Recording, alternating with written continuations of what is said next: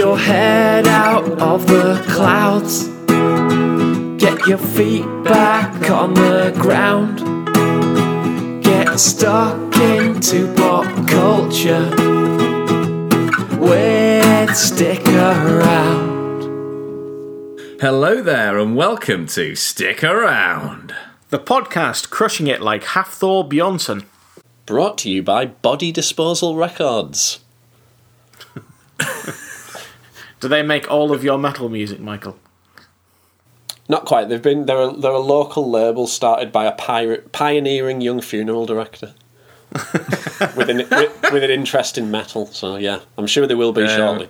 Have they got cattle decapitation on there? Because that seems like not, that that would be a big catch. As far as I know, their only signing so far is um, an emergent band called Cremulator. so Wow. watch this space. Uh, for those who don't know, do you want to, do you want to tell us what, a- what a cremulator is, Michael? Because I didn't know. From what I know, as well as an exciting new metal band, it's a bone crushing machine. ah, okay. Although I do, I do, I do suspect that this um, the the founder of this label may be quite busy in the coming months. So we'll we'll see how committed they can be to the label, won't we? Jeez. At what point do you have to crush bones? I'm trying to work this out because you either bury them or burn them. Christ knows. I haven't researched it. We'll, we'll get back to you on that one, Clive. Um, Good, because I'm a bit weird, confused about it. Aren't we all? Aren't we all? okay, you're here for stick around. Um, maybe is this the fourth or the third of the lockdown? Third, I think. I think it's the third, yeah, or 148 overall. Yeah. Um, I feel like more than three, does it? I mean, it feels like I don't know how long we've been locked down for. It, you know. Yeah. Um, Michael Johnson, fresh from uh, emptying his bowels, is here with us. Do you have to? this, these are big events. These you've got to be ready. You know, you've got to feel physically right to feel mentally right. That's your quote of wisdom for today's episode. Absolutely. And we have the man who turds but four times a year, Clive Fisher. Ahoy, ahoy. Um, I'm feeling physically not quite right, so we'll see if this sort of this will be a good testing ground for Michael's philosophy. yeah. If it all goes shit, shit turns into a big shit show. Oh, that's probably a terrible choice of words there, based on what we've been talking about a second ago. Um, if it, yeah, if it all goes tits up, we know why. Okay. Well, um, to get this shit show off the ground, um, let's go to Michael Johnson to start us off. Be- before we do that, I don't think I can operate without knowing what Josh Keithley's phoned in for us because from what, I heard, from what I heard, from what I heard, there was something. There is, Okay. there is some. It's funny you should bring that up, Michael. I was going to save this for the end because last time we, uh, but I think you're right. I think we should keep keep up the thing that we splurge the best thing straight away because why not? Um, I like to blow my load really early, and I'm going to carry on carry on doing that now. Um, live for you on on air. We've It's not covered a lot of bodily fluids already today, so we can chalk I that mean, off. we just need to talk about piss and we're done. um, right, I've got this here, so I'm going to try and just play this into the mic, so hopefully you can hear it. If it Oh, sounds wow. terrible, I might, I might um, paste it in on the edit later. Ed- edit, edit it in. It'll sound good for the listeners. Jesus, okay. Just got demanding this guy 'cause he's not doing any of the editing. Taking the piss, isn't he? Yeah, Way! sure is. Right, we're ready. This is uh, well, Josh has sent me a lovely little voice recording. I'm just going to play into the mic. I think I will edit this in. My first thought was to use this as an opportunity to pass another underappreciated opinion, specifically regarding the stomach churning nature of the new San Diego Chargers uniforms. But in hindsight, they really are starting to grow on me, especially the alternative logo and its Blink 182 connotations. On that musical note, here instead is a recommendation the song Lightsaber Cocksucking Blues by the British post hardcore band McLusky. Come for the song title, stay for the lyrics. Watch the video too if you can for a different layer of intensity. Wow. Okay, that is I mean, he never lets you down, does he? He just doesn't. Michael, you, have you heard of that? Uh, I've never listened to McLusky, but yeah, I am aware of them and their uh, their uh, the album widely considered their best. McLusky Do Dallas. I don't know if that song's from that album. but- I believe it is actually. Yeah, I was just looking at it earlier. Um, I listened. I listened to this to prep myself. Uh, great, great song. Um, pretty much as you'd expect. I love the fact that the guy seems to be getting more and more. Well, I guess angry throughout the song, but also just losing his mind. Considering it's only a two-minute song, it's, it's, an, it's an impressive uh, turn of events. Yeah, and and the video is just an impressive level of lo-fi um, that's perfect Right, I can imagine. and and intense at the same time. I don't know why I've never Uh, so listened yeah. to that album because I've heard it. I've heard it praised a lot over the years. I think I'm gonna have to check it out because based on that song, it's just yeah, it's perfect. I love, I just love his vocal style. Right. Uh, there's a, there's a line. Ah, what is it? It's not the, the line itself; it's the way he performs it that is just fabulous. Uh, but which I'll I'll have a look now while we uh, while we talk. Uh, but I thought I'd ask you two because you're probably more on the NFL. I've seen the, uh, um, the Chargers uniforms. There's one in particular that's quite bright in a lot of ways. It's like bright blue, bright yellow, bright. Just everything's bright, and it's a bit reminds me of um, Josh Keithley's. You know, back in we used to play Madden quite a lot, me and Josh. Um, and there was you could make your own team. I don't know if this is still a thing in Madden or not. Um, and we used to then draft uh, just all the players from the NFL into both our teams. So obviously they'd be really kick-ass teams. Um, and we'd make our own uniforms. And Josh one year made this uniform that was just horrendous. Like it, we literally played the game for about two minutes and just couldn't hack it. It was that bad. It was hurting our eyes, and it was a sort of garish purple, pink. I can't even fucking remember. Gold, I think, was in it. Yeah, some yellow. I can't remember, but it was just horrid. Uh, and it reminds me of a, a lesser version of that, um, where it's a little bit of an assault on the eyes. I- I'm assuming that's tactical by the Chargers. Um, minor Keithley criticism. I'm pretty sure Josh referred to them as the San Diego Chargers, which they will be forever in my heart. But um, unfortunately, Los Angeles nowadays. Yeah, that's true. Have you uh, seen what's the new logo? I've not seen Well, it. that's what I was going to say. I, d- I feel like I've dropped the ball on this because I'm not aware of the Blink 182 connotations of any alternative logo. No, I'm, I ho- I'm either, hoping, I really hope that it is a porn star preparing to give an enema. That would be amazing. but, Maybe we'll uh, get Josh to explain that next time. I'm just having a look now. I don't know which is the. There's, there's so many logos coming up. I don't know what the new one is.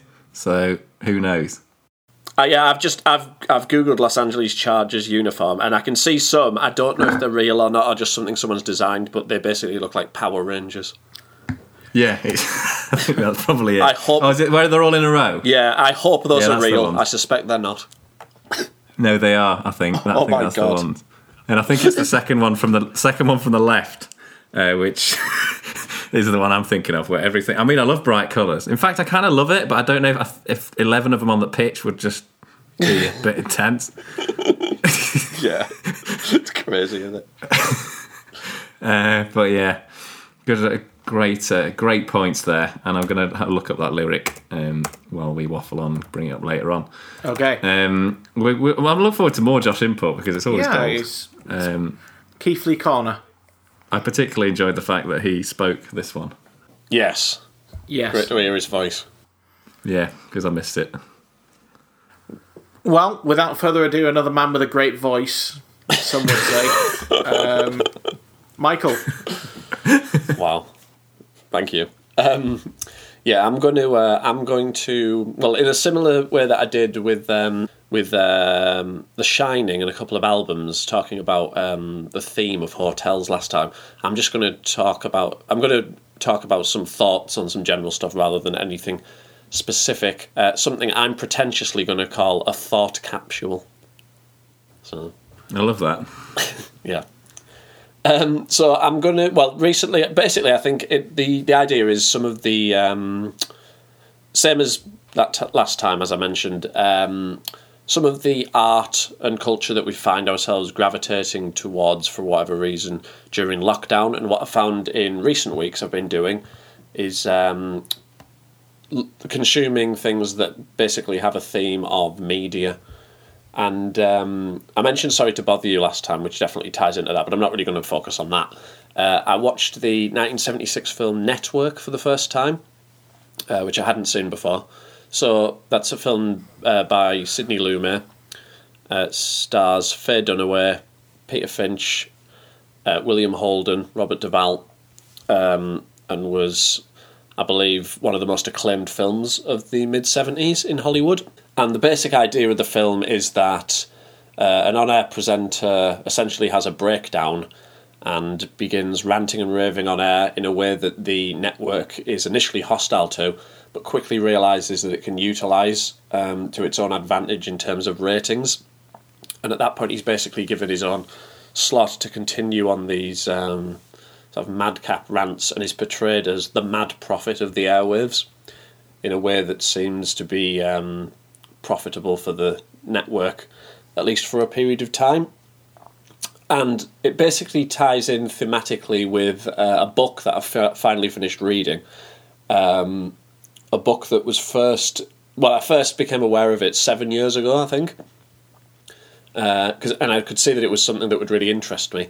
Mentioned it to Alex, who then got me it for a birthday, either that year or the year after, I think. And my, my discipline with reading books is so poor that I've finally just managed to finish reading it. Uh, I started it late last year, then had a big gap and have burnt through it in the last couple of weeks. And that is uh, Look Who's Back by the German author Timur Vermes.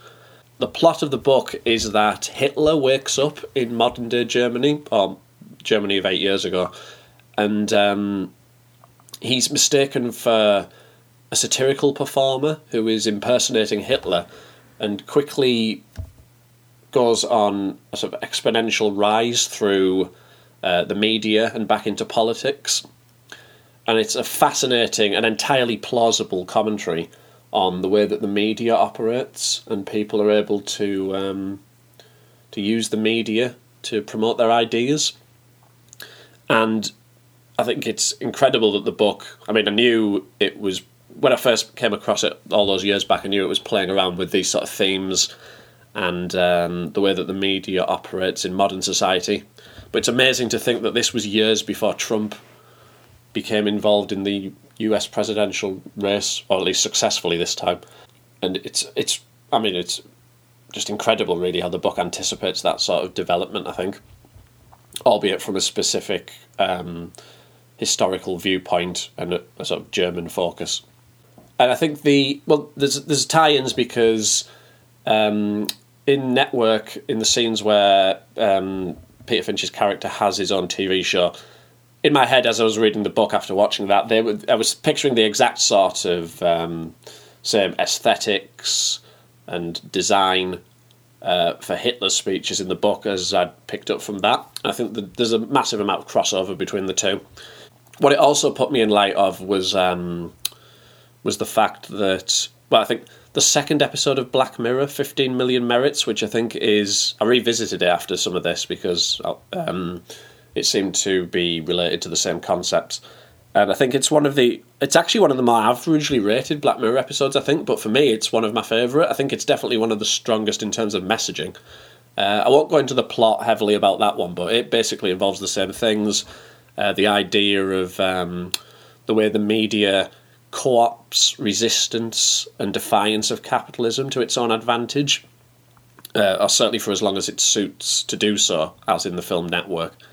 And in that episode of Black Mirror in particular, um, you know, the idea we see directly that the idea of um, any form of rebellion can be easily assimilated into a capitalist structure and um, turned back round to the advantage of the system. Uh, and it also it also explores, you know, the idea of um, reality as a massive TV show or reality game show, and the way in which pornography basically haunts the everyday imagery of late capitalism.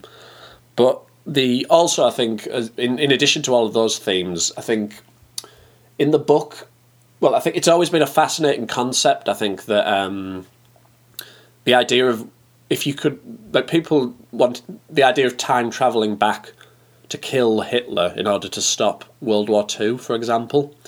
And I think it's an interesting thing to explore because I think whether or not you draw an equivalence between a Hitler and a Trump, which some people consider to be a hysterical comparison, other people consider to be perfectly valid. During the initial um, the presidential campaign back in 2016, uh, where we were seeing images of, regardless of what you want to draw between the two of them, we were seeing images of historical ra- of rallies, which historically were comparable to things that were, you you can still look up and see from 1930s Germany coming out of the US. Uh, the same sort of climate of hostility to the media, but also usage of media and propaganda, which exist in a sort of un- uneasy symbiosis there. And I think, you know, when you when you look at the way when you look look at the way that, those two two things can be compared, I think there was a genuine theme there of is that the sort of historical opportunity where people who claim that time traveling assassination is a sort of viable idea? Is that the sort of that's the sort of idea the sort of period where you need to make those sort of moral judgments and decisions. And uh, I think what the book exposes is that even when Hitler um, is you know reintroduced into a modern environment, people don't act on that in that way. They don't find it believable that, that a thing like that would be possible, and it was that was the case. You know, right up to the end of the election, people well, there's no way that Trump will be elected. There's no way that Trump will be elected, and then of course it happens. And I think that's it's kind of like when you read the book, you become sort of fascinated, obviously, as we are as a culture in Britain with the idea of Nazi Germany, and there's it's almost depthless the amount of material there is to explore on that. But when you really start digging into it, it feels like it doesn't feel like it happened in this world. It doesn't feel like it it possibly could have, even though it was a relatively short t- period of time ago.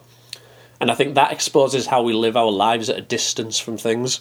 Um, we're slightly removed from a lot of the experiences that we go through, even ones that are direct and not ones that happen in other countries, uh, in other places, like they are in the US now, or in Germany back then. And I think there's a lot of parallels to that around us at the moment during this lockdown. You know, the idea that um, the idea that we, you know, we love the NHS, but what we really love more than the NHS is the idea of drawing a chalk rainbow on a house or a message of support. You know, we're happy to put chalk on the side of a house, but we're not happy to put the right pencil mark in a box on election day when it comes to these sort of concepts. And it almost feels like where it's like the NHS is a real thing, but we don't really treat it as such. And we're much more interested in, you know, going out and clapping than we are for actually funding the NHS properly. And I think a lot of these ideas have been rebounding around in my head while I've been consuming this material. And I think the question of why is it that I'm so drawn to these things, I think it's unconscious. But I think obviously during this period we've I mean, if you were to try and make a, a top, you'd struggle to make a top 10 of most ridiculous Trump moments during this pandemic. You'd probably have to go for 100. And, you know, I think there's a, there's a, there's a tie in there, obviously. And the way that the media is beha- behaving during this pandemic, I mean, it's nothing really new, but, you know, it's the same sort of concepts. And when we come out of it, it's going to be, it's going to be, well, I want to say interesting, but it's probably going to be more predictable how they're going to behave, especially because I think if we do see the sort of economic damage that a lot of people are forecasting, then we're going to have a lot of political upheaval, and we're going to see the same old media habits reflected again over and over, and the wrong people uh, making their rise through the media and politics. So I think um, last time when I was talking about various items, it was the idea of isolation that was driving the, the things that I was moving towards and taking in.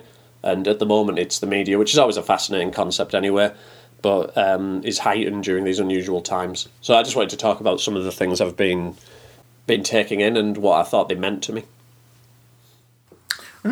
was it, it interesting interesting comparisons um, i mean network is one of my favorite films of the 70s um, i mean it's, if nothing else it's got one of the most iconic lines of all time Yeah. um, i'm as mad as hell and i'm not going to take it anymore which sounds like it's could be a rallying cry were it not from somebody who is obviously deranged um, yeah.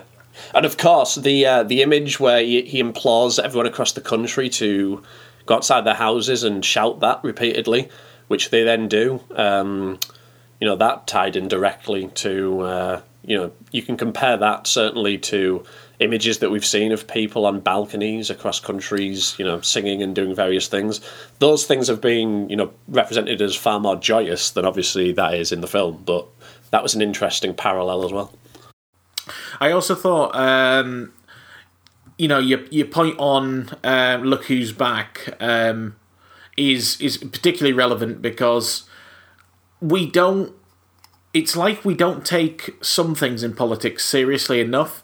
Like we'll see people like um, you know Alex Jones, for example, and most Yeah. people will treat him as a joke, which you know he he is funny in a way. Um, you know he's hilarious how unhinged he is, but um, Well, yeah, it's exactly the same with Trump, isn't it? I mean, the guy's hilarious, but he's Yeah. very much not supposed to be. Yeah, and a lot of people take him very seriously, and we forget the power they actually have. Um, I mean, one of my favourite theories about Alex Jones, which is is a rubbish conspiracy theory, but you know, funny at the same time, and I think we may have discussed this before. The theory that he's actually been a 25 year, year long satirical project from Yeah. a very much not dead Bill Hicks, and there is a, there is a slight resemblance as well, so you can see where it started.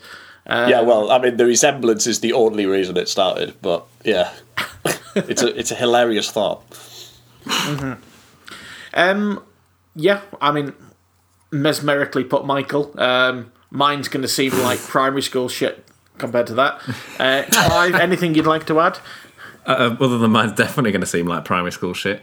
Um, no, I was just going to mention as well that um, that Mad as Hell speech is used in a song by a band, Maybeshewill, very effectively, like a post rock band from Leicester, uh, where it is used a bit more as a rallying cry because I guess it's taken out of context of the film. Um, I didn't know post rock had reached Leicester. I love that idea. Um, yeah, they're good, good band. I'd recommend them. I've not listened to them for a while. Uh, they were introduced to me by James Cable Right. of this pod.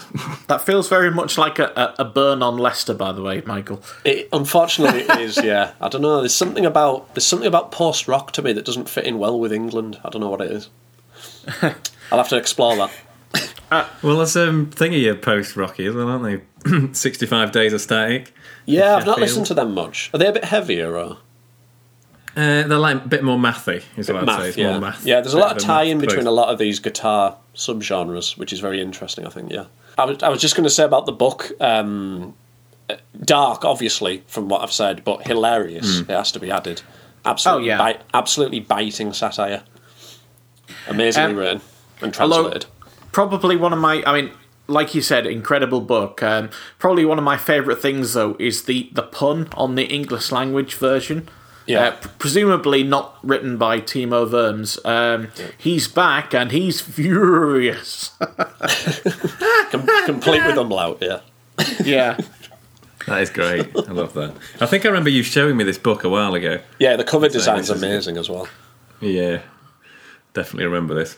Yeah, it, it sounds interesting. It's definitely a very interesting concept of putting someone like that back into society, a, a newer society, and seeing what happens with the way that they're Absolutely. treated. I think it's ripe for film treatment as well, and it did have a German language uh, adaptation. But from what I know, I can't remember the details because I haven't seen it. But I think it was it was surprisingly unconventional in the way it was done, and it wasn't that well received. I don't think, but I think done correctly, Okay. this could be an amazing film. Um, last point to make, by the way, or at least from me, um, on Network, uh, directed by probably one of the most underrated Hollywood directors, one of those guys who never turns up in conversations about the best ever, but has an amazing back catalogue. Um, aside from Network, you've also got Dog Day Afternoon, you've got uh, Serpico, and one of my very favourite films, uh, 12 Angry Men. I mean, okay. Sidney Lumet, uh, incredible director. Yeah, I've only seen this film, Twelve Angry Men, and Dog Day Afternoon, I think. But Dog Well, Day Af- D- go on, sorry. Probably his best three, to be fair. Uh-huh.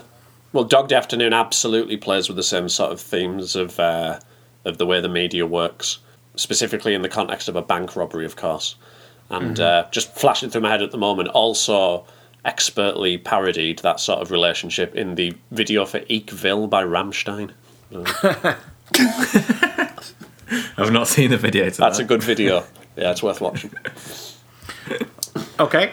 Well, we, we- we're going from uh, university PhD uh, to entry level primary school. Um, but which class are we going to? Let's go to Sheffield. Clive Fisher, what have you got for us? I've got a lovely little board game. Love it. Um, yeah, I'm going to carry on my little thing about um, board games in isolation. It, it was really difficult to figure out what to talk about, so I'm probably just going to uh, talk about one of them and then go on to the next one next time. Uh, so I'm going to talk about one. Uh, which is probably more relevant for people who are locked up with a few more people, uh, maybe in a house share or whatever, um, which is called Ticket to Ride, um, which is a famous board game. It won the. It's a German style board game, apparently, designed by Alan R. Moon, who's not German, and um, illustrated by Julien Delval and Cyrille Daujean. Uh, excellently pronounced there by me. And it came out in 2004. It's published by Days of Wonder, and it's also known as Zug um Zug in German, or Les Aventures de Réel in France, or Aventuros el Tren in Spanish. And there's Polish there that I'm not even going to try that because it's got it's one of those languages where the letters aren't the same. And those types of languages should be banned. um, looking at you, Egyptians. So, um, yeah, the game won the 2004 Spiel des Jahres, which is one of the most coveted uh, sort of board game awards, really. It's one that increases the sale of a game quite a lot. As you might have guessed, it's a German award. Germans do love a good board game. Um, also, notably, this one came second in the Schweizer Spiel Prize, the Swiss one. So the Swiss obviously thought there was something better. Um, however, notably, that, that award then, the following year, was its last year. Probably because they got it really wrong. So yeah, so that's it. So yeah, it's well awarded. It's done well. It's sold loads of copies. It's a very very popular board game, but one that people who have only played Monopoly and stuff like that probably haven't heard of. So I thought I'd uh, talk about it because it's it's good fun, and, it, and I think sometimes these things get so popular, people are like, oh, it's so popular, I'm not going to try it. And I'm absolutely one of those people generally. Um, but I tried this and it's great, and we've been playing it a lot. So Ticket to Ride is a, uh, as you might have guessed, it's a train board game. So it's a bit of a set collection, uh, train link building, I suppose is how I'd sum it up. Um, essentially, you've got a board, you've got, um, there's loads of different boards, but let's pretend we're doing Ticket to Ride Europe, which is one of the main additions along with Ticket to Ride USA. Um, Ticket to Ride Europe, we've got the map of Europe, um, loads of train lines linking between each uh, each city, which will be different colours. So you might have Edinburgh to uh, London, might be orange trains, and it might be four orange trains slots, or you might have Paris to Zurich, which might be two green, for example. There's six different colours, and then there's train cards that have those colour trains on. Each go, you pick up, you can either pick up two train colour cards or put down a load of trains. And for example, to put down some trains, you have to uh, if it's a line of four orange, you've got to have four orange card trains in your hand, four orange train cards in your hand. Put them down, and then you can put four of your trains onto that route, and then no one else can use that exact route again. Um, and the aim of the game essentially is to you can put those wherever you want. They don't have to be in a line or anything. Um, and the aim of the game essentially is to get the most points towards the end of the game. So you get points just for putting trains down. For example, for putting four trains down, you get seven points. For putting uh, the, the biggest route on the map, I think, is eight trains. You get 21 points for doing that one. Uh, and then the one or two routes, you just get one or two points. But the main way to get points is at the start of the game, you'll get like a route that you have to finish. And you get to pick those. So you, your goal might be to get from Edinburgh to, I don't know, Moscow or something. Um, and you might decide that that's your route. So in your game, you're trying to do that, but then you don't know what other people's goals are. So you kind of end up blocking each other off unwittingly, and um, it just becomes interesting as to figuring out whether you want to draw the train cards and save up loads of train cards to then put down trains. Bear in mind, you can only put down one route every go. Um, so you can't just save up loads and put down hundreds of trains in one go. Um, or, but then if you do that, someone else might end up blocking a route that you quite um, that you need, uh, which then means you have to go a really long way around, or maybe it means that you can't do it at all, which makes the game really interesting.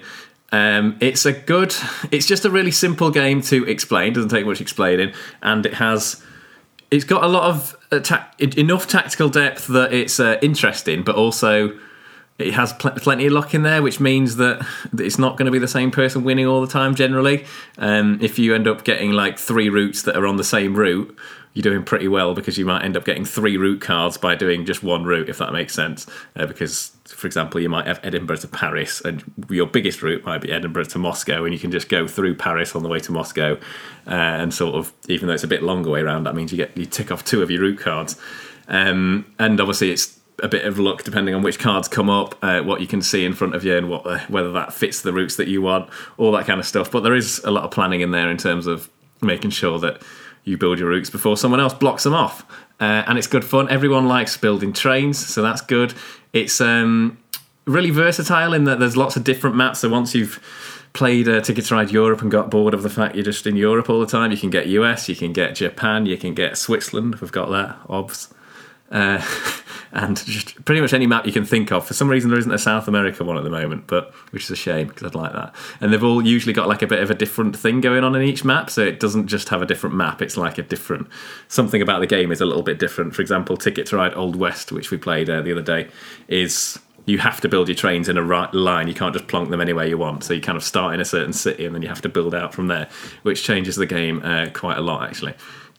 Um, and also worth noting is that this one is one we've carried on playing, not because it's it is like for example some of the maps like Switzerland are good two player, and even the Europe map is actually a good two player game, so I'd recommend it. Um, it, it shines most at sort of three to five players, I think, because the more people you get, more likely people uh, blocking off routes, and it gets a bit more hectic.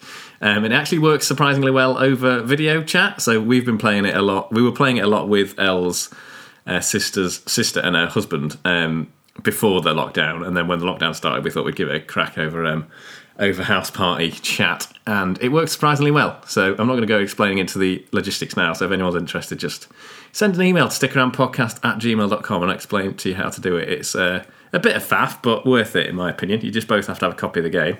Um, but yeah, it's good. We've been having a weekly game every Friday night with various different versions of the map and having a great time. So I'd highly recommend Ticket to Ride and also it's just it's because it's so popular it's in print everywhere. You can get everything all the time really. You can get all the expansions. You, you do have to start with either ticket to ride europe or ticket to ride usa to get the base like train set and stuff in your cards. But once you've got either of those you can then uh, go on to the expansions and stuff. And it's about generally about 30 quid for the base set which is good value. It's well made. Uh, you know, lovely little plastic trains. The maps are well drawn and good quality. The cards are good quality it's a well produced game, and I'd recommend it. Posted it, Clive, here on my shitty mic. Uh, there's also an app. There's an app. Get it on the App Store. Get it on I- iOS. Um, it's I don't know how much it is because it's just telling me open because I've already got it. I think it's usually between five and eight quid, somewhere around there. And uh, it's a good way to try the game out. And you can buy additional maps. Like you get the US map, map to start with. You can have a bit of a go. It's a good way to it's a good way to play one player as well. You can play against um, AI. Good time. Uh, just thought I'd jot that in there in case anyone was interested. It's a good implementation of the game. Cheers. Cool. I'm pretty sure our group of friends, uh, when I say our, I mean mine and Michael's, who we play board games with, I'm sure somebody has that. I haven't played it, but I've heard the name before. Have you played this, Michael? No, don't believe so. It sounds. Um, well, I'm not well positioned to critique board games because I'm not very experienced, but it sounds like there's a good amount of strategy involved, which is what I like. So, But no, I'm not familiar with it now. It's a good um, good family game. Like there's a good level of strategy, but not enough to put people off. And it's Yeah, also it doesn't have top. it doesn't have that. Yeah, and a lot of games have that kind of. Um, a lot of strategic games have a kind of off-putting exterior to a lot of people. Like they look a bit boring. You look at them and it's like, oh, it's yet another game set in Europe about trading shit, or something like that. That's a bit dry and boring. Uh, Ticket to Ride involves trains. Kids love trains. Everyone loves trains, and it's just yeah, put, put in a bit more of an accessible package than a lot of games. I've um, an update for you, Clive. Um, I'm not sure. Ooh. I'm still not sure how you say it, but Onata is it Onatama or Onatama? I think it's on Itama, is what I've been saying, but yeah. Uh, well, listeners won't know this, but Clive and Michael will. I purchased the game after Clive's rec- recommendation. Managed to accidentally buy the German language version. Which isn't an uncommon thing, by the way, in board games. Um, I didn't read the advert well enough, but as it happens, it hasn't really affected it, except that um, all of the various moves which have names like crab or dragon now say crabbe or um, I don't know what the German for dragon is, but crab. Drache. Well, you obviously haven't been playing it enough, then, have you?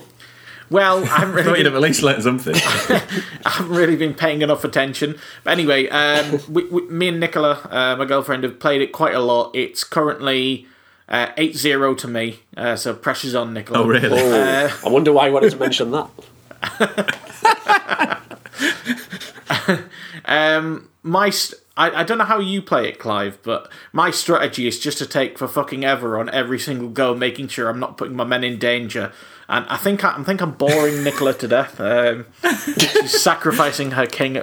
You know, That is. Well, it's obviously that's how working. as It's 8 0. Yeah, it does. You can you can definitely do that. Take take ages and figure out the best possible, uh, and you can make sure that your guy stays safe at least for the next turn. You could probably make sure for longer if you got the, the headspace for it. But I tend to try and play it a little bit more quickly. But yeah, you, to be fair, it doesn't take that long to run through all the options. 'cause there's no, it five doesn't. cards, Not isn't there? really. Wayne, you're basically um, you're basically that guy I mentioned. Uh, disgracefully, I can't remember his name or anything about him. Uh, who I mentioned from that episode of the Netflix show Losers, the guy who Oh, yeah. who played curling so defensively that they had to change the rules of the sport. You're basically him. aren't you? We'll have to get a timer, maybe like ten seconds maximum per go. Oh god, I couldn't handle that because even if it was a res- even if it was a reasonable time, the fact I'm being timed then makes my brain just not work. Uh, so it would just be horrendous. Uh, You could give me a ten minute timer and I'd be like, "Fuck, fuck." Well, My it- brain just cannot handle that. anyway, I can confirm that it's an excellent game. Um, Fifteen minutes ago, just like Clive said, and really easy to learn. Class. Splendid. Yeah. Well, so one one for one at the moment. So let's hope uh, it Yeah. continues. We might we might be buying um, the other one you recommended, wh- whose name has slipped my mind briefly. Oh, Santorini. Santorini. Yeah. Yeah, we might be buying that as well. I think you'll enjoy that. I've got. I'm going to go for some other two player ones next week as well. I think. Cool. Okay. Um, But this one's good two players as well. Actually, to be fair, I'd, I'd recommend it. And Then once once you open up, you've got some. You've got a game to have pe- you know more people around and stuff uh, because it goes up to five, so which is handy. okay. Well, I'm going to move on to myself. Um, Selfish. I'm going to be talking about, um, well, it's reasonably new, or at least to this country, the new TV show, which is exclusive to Disney Plus, uh, The Mandalorian, uh, the Star Wars space western TV show, um, based around a character not too dissimilar to Boba Fett. Um, any Star Wars fans listening? Um, it's set after the events of Return of the Jedi. I mean, this is all going well over Michael's head, but uh, Correct. but but before the events of the recent trilogy, um, the Mandalorian in question, played by Pedro Pascal, um, is a bounty hunter who eventually takes on a job where he has to first capture and then bring a baby alien creature to some ex-members of the Empire, or basically ex-Nazis. Um, brilliantly played by Werner Herzog, it must be added. Um, I don't know how, who persuades him to do certain things, but um, he, he, he seems to. His, his, films seem to take on, you know, a level of, you know, academic and intellectual superiority, and then he decides to be in Jack Reacher and a Star Wars TV show. yeah, he's really bizarre, isn't he? Yeah. Something about him is quite odd, uh, but in a great way. Anyway, um, this also stars, well, aside from uh, Pedro Pascal and Werner Herzog, um, it, it also stars Gina Carano, the former uh, MMA fighter. It also stars Nick Nolte, who uh, obviously recently sadly passed away. Um, it stars Taika Waititi, and it has a theme song composed by Ludwig Göransson, which I would shag if I could. It's, it's incredible. Um, Wow. it's, Get it on the it- DVD box. It's if if you honestly listen to it, and it sounds like one. shag the theme. Alex It's one one of the one of the best theme songs I've ever heard. It's a classic Western inflected um, orchestral piece. Fantastic. I'm definitely listening to it. Um, the si- the series is probably most famous for anyone who's even heard of it for the introduction of Baby Yoda. Um, turns out that this is the creature that the Mandalorian has to capture, and eventually, no surprise, decides to protect. Uh, incredibly cute. Um, I mean, the merchandise potential for that, I'm sure, has been ringing some cash registers at Dis- Disney HQ. Um, but to be honest with you, as much as you know his introduction and the entire series is a crash commercial venture, um, it's really good fun. It's like I said, uh, the decision to make this a Western TV show, essentially set in space, was a natural choice uh, and a very good one. Um, it really works as the Mandalorian as this gunslinger as such. And each episode had, although it is a continuous series, each episode feels like it's quite standalone, a bit like the kind of Western serials of the 60s. And that really works in its own respect. Um, the action is tense. Um, obviously, it's Star Wars, so it's not made for an audience, you know, of extremely, uh, you know, of extreme maturity, but um, it, it still feels threatening enough. And it has a cast of, you know, recurring people you will know who um, make this really interesting. Um, it was being shown weekly, essentially, on Disney Plus, presumably as a method of keeping their subscription up. Um, but it's now entirely available. So if you join Disney Plus now, you could see it all for whatever their monthly fee is. I believe five ninety nine. Um, and I'd really recommend it. So if you're a Star Wars fan, and particularly if you um, like the idea of a Star Wars western, which I really did, uh, this is a lot of fun. I mean, it, it's not game changing, but um, it was. A, it's been a welcome distraction this lockdown. Awesome. I've seen this as well, actually, uh, a while ago. Oh, I don't know, maybe a couple of months ago, whenever it came out. Um, and yeah, I really enjoyed it. I again, um, Baby Yoda, massive cash cow for definite. They were probably like. I wonder whether they were just like, what could we invent? I think somebody came up with the idea of Baby Yoda, then they did the rest around it. Probably. like, yes, this is this is going to make some dollar. But um, that aside, it's really it's really good. Baby Yoda's cute. Um, it it does really work. Um, and the theme tune is very good, like you say. uh, I can't. I've not got loads more to add because I uh, watched it a while ago and I can't remember massively um, what my thoughts were exactly. I remember being a li- thinking a little bit of the last couple of episodes were possibly could have been squished into one. Uh, that's the only criticism I can really recommend. But yeah, it's really watchable, really fun. Um, just a good like has that kind of Star Wars easy breezy kind of feel to it Yeah. which is good um, in a series, and it's, it's like you say, really well produced and stuff. It's definitely not low budget, very very high budget, um, and yeah, it was it was really good. I thoroughly enjoyed watching it. Yeah, I mean, you know, it's it's a Star Wars TV show. You're not expecting it to reinvent the wheel, um, um, but sometimes you just want that to, you know, hit the right kind of buttons in your head, and and it it just does. It's brilliant, um, and I think there there is definitely scope for this to be a multi-series show, um, and and I'll be watching it um, most definitely. Um, I think, I mean, Disney Plus seemed to have, aside from obviously putting on all the Marvel content, and for me, the, the entire back catalogue of The Simpsons has been a, a selling point. But I think their long term success will be in TV shows like this.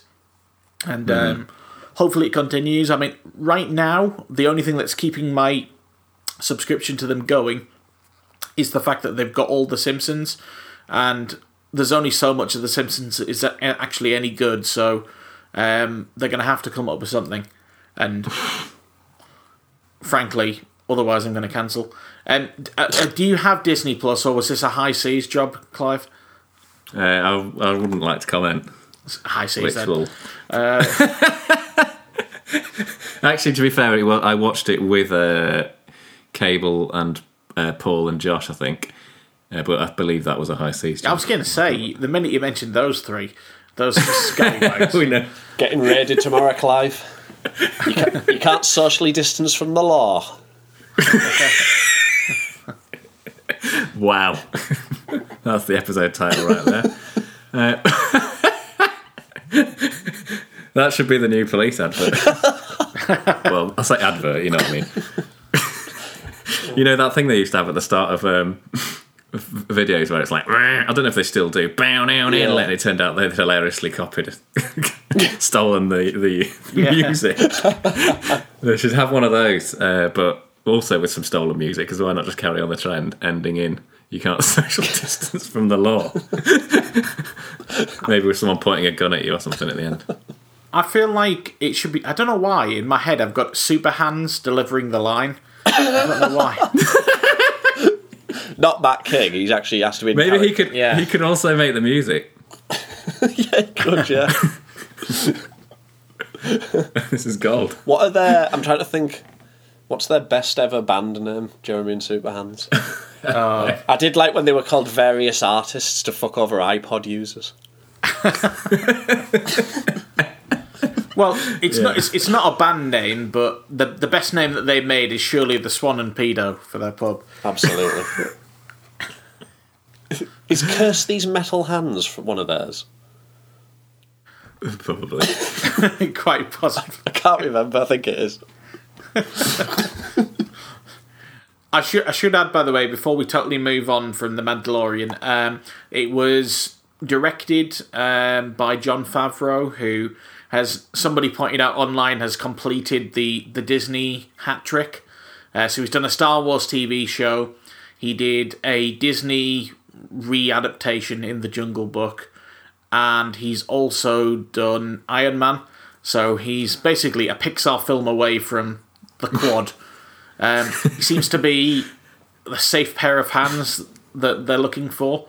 Uh, frankly, you know, he's pretty good at it. To be fair, Yeah, I can imagine he's probably going to get a lot more stuff if he keeps uh, keeps up this safe pair of hands there. We don't want people like um, Rian Johnson coming in and just fucking going a bit mad. yeah, you want you want someone who's going to toe the line, but well, you know, toe it Yeah. with style. Um, okay, sorry um, to uh, sorry to interrupt, but I've just remembered their actual best band name. Definitely, go on then. Danny Dyer's Chocolate Chocolate Homunculus.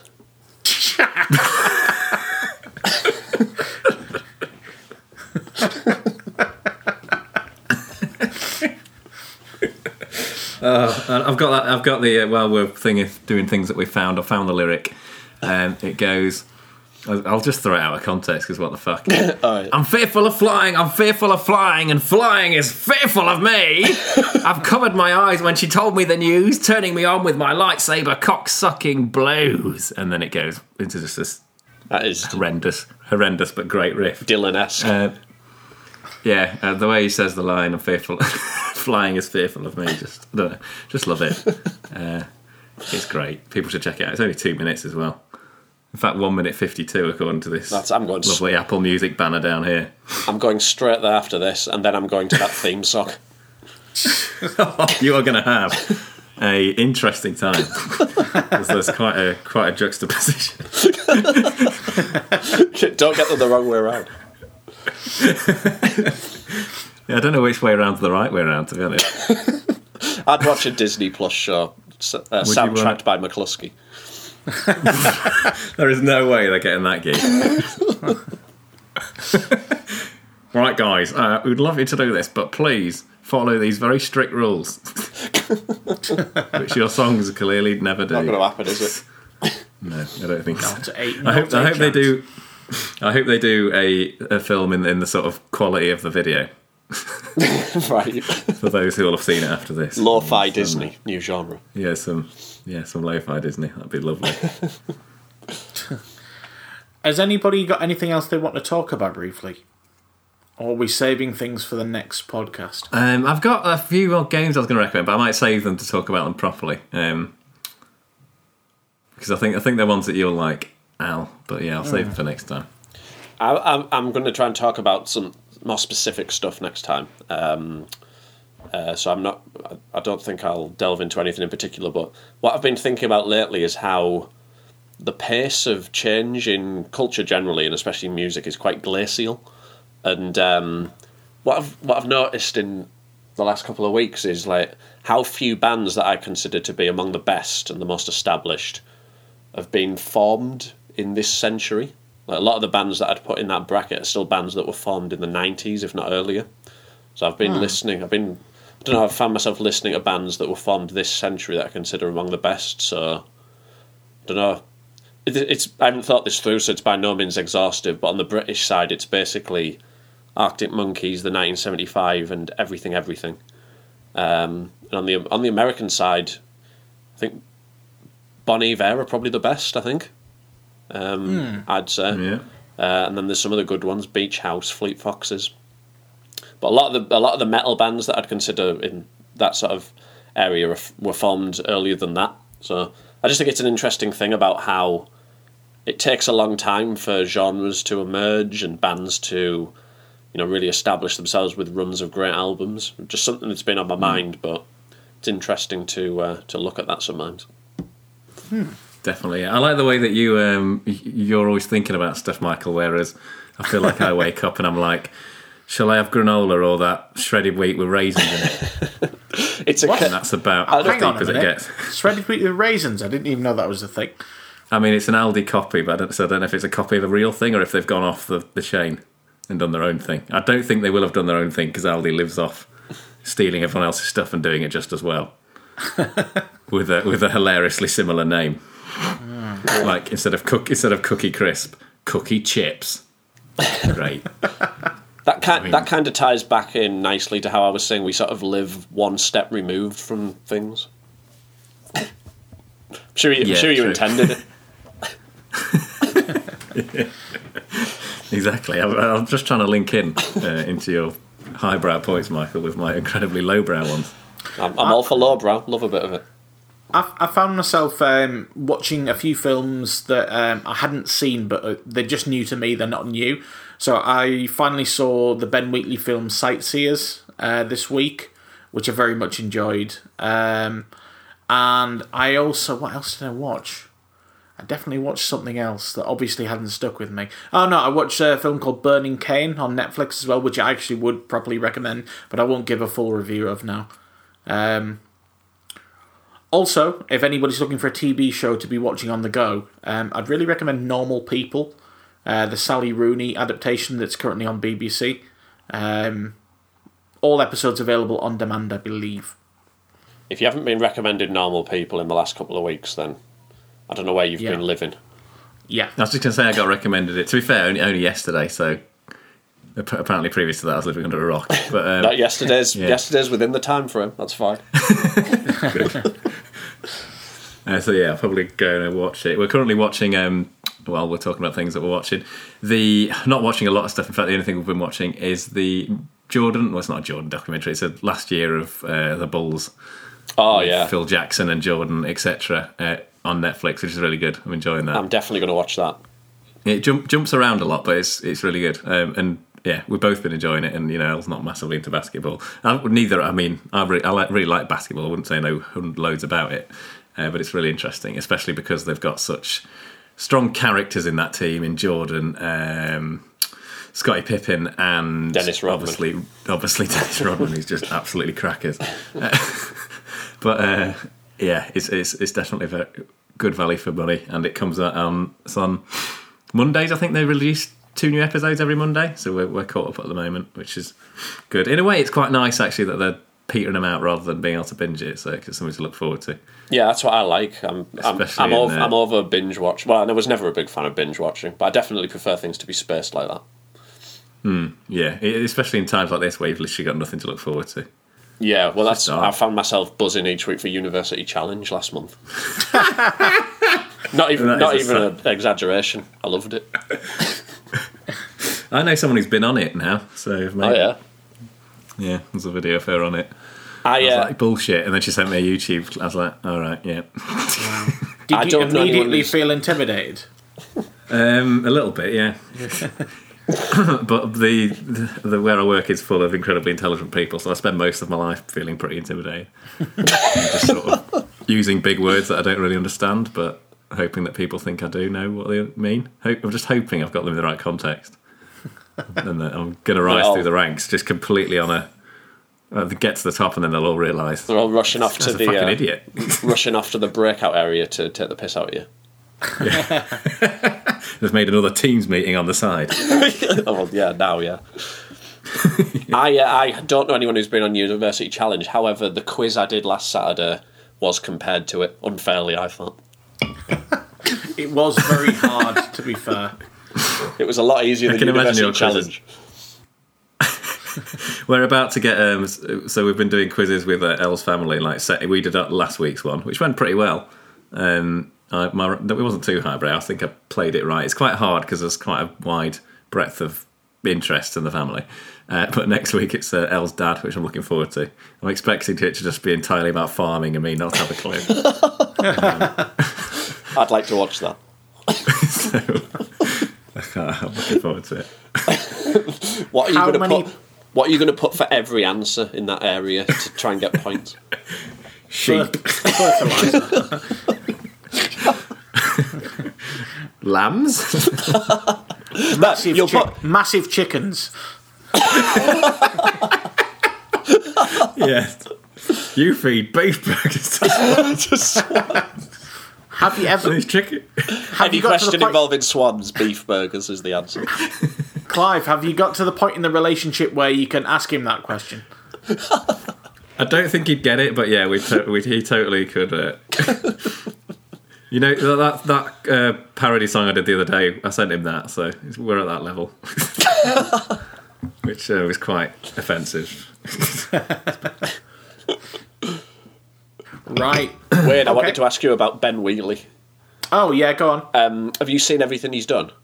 no. Because right, because I was really excited about him after A Field in England and High Rise, and then I liked Free Fire, wasn't it? But um, Yeah. it didn't blow me away like like his previous work. And then after that, I didn't.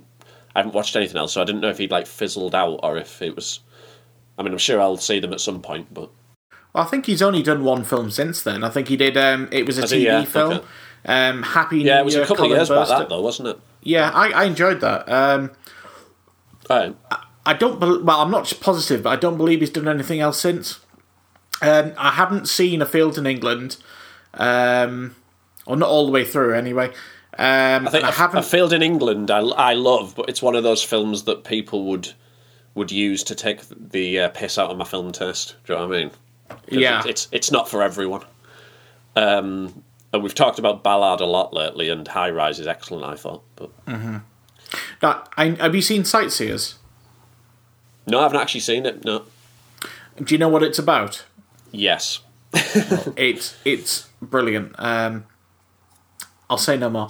Um, anyway, I know he needs to have his uh, quarterly shit, so let's get this wrapped up. Clive, um, what time is it? Hang on. Are you eating? have you started shitting already? Uh, no, I was, I was acting the part. I don't actually. I'm not doing anything. I just thought I'd, you know, I'm building the tension, but you guys just fucked it by insinuating that I'm eating during a podcast, as if I'd do so, something so unprofessional. He doesn't. He doesn't rule out shitting during one though. That's interesting. Um, yeah, I mean that. I think that'd be fine as long as you had the setup, but I don't. I'd, I'd have to move away, which would be rude. If I could carry it into the toilet, that's fine. You're still paying attention, which is the key thing. Uh, well, I suppose you could eat and pay attention, but it would just be noisy, and I'd have to edit it out and Yeah. causing myself work really. Uh, sort of short-term enjoyment for long-term pain. That would be, which not really worth it. That's that. So- that's the title of the episode. title of my life. Um, so yeah, I'm staring at the the time on this. Um, oh, I'm not staring at it. It's, you know, Windows keeps telling me it needs to do an update, and I keep saying postpone, and it keeps covering up the. Hang on. Oh, it's plug time. Stick at stick around cast. Um, can't believe it's been covering that up for the last hour. Um, how appalling. So at Stick Around Cast on Twitter, follow us there. You can follow us on slash Stick Around Podcast on Facebook.com. You can find us on stickaroundpodcast.com where you will also find oh a fabulous new uh, various fabulous new things I'm going to plug actually. I'll start with mine because I'm selfish. Um, but actually because I'm being selfless because people only remember the last thing you say. Um, so bear that in mind, guys, because I'm going to put my favourite of you two last.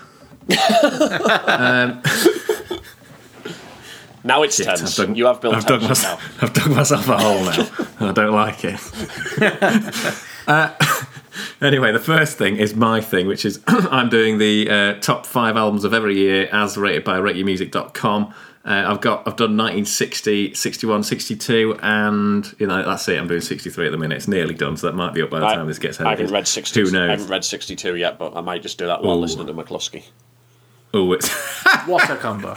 and then putting on the Star Wars. I mean, this is just going to be an interesting mix. Of, Well, judging by what Wayne said, I don't think I'll be able to read anything while listening to the Star Wars one. I think I'll be struggling during McLusky as well. uh, but okay. So yeah, that that's up. Uh, thoroughly enjoying that. Thanks for uh, everyone who's been giving me lovely little comments and uh, sending me messages saying they're enjoying it. So that's good.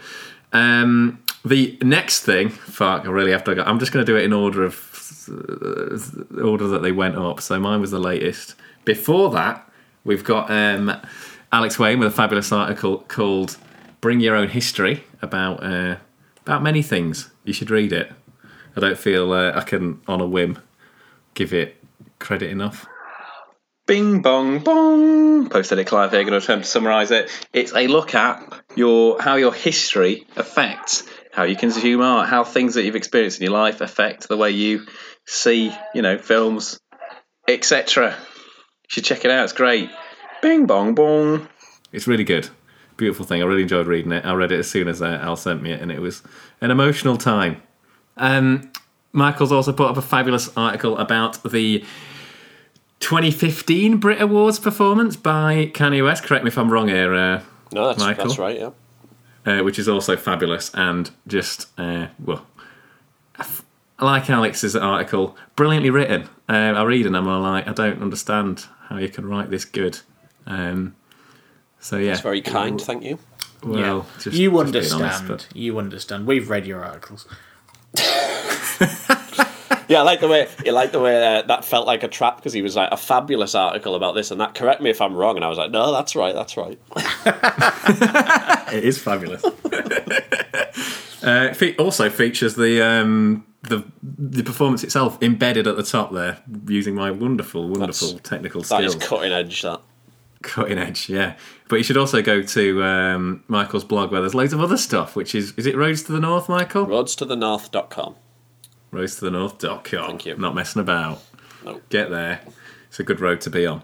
Um, so yeah, go on stickaroundpodcast.com. You can see all that stuff, um, and as well as all our episodes, uh, which is, I mean, probably the highlight. Let's be honest. That's what's, the main thing we do.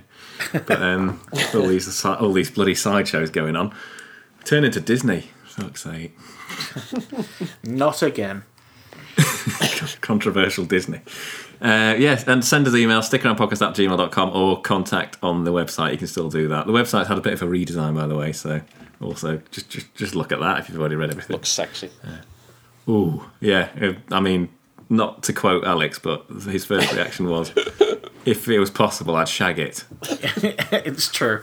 It's true. Very shaggable. and on that bombshell, uh, we'll be back uh, if you know maybe in a week or two weeks time, maybe under lockdown, maybe not. Um, he's been Michael Johnson. I have. Um, he's still Clive Fisher, Bye. and I'm Alex Wayne, I suppose. Um, Well hosted, Alex Wayne, as always. cheers, there's. Remember, guys, come back next time and stick around. Stick around. Stick around.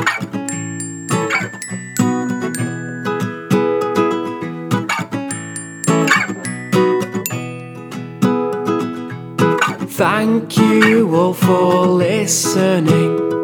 Rest assured that you have found the best podcast in the universe. It's Stick Around.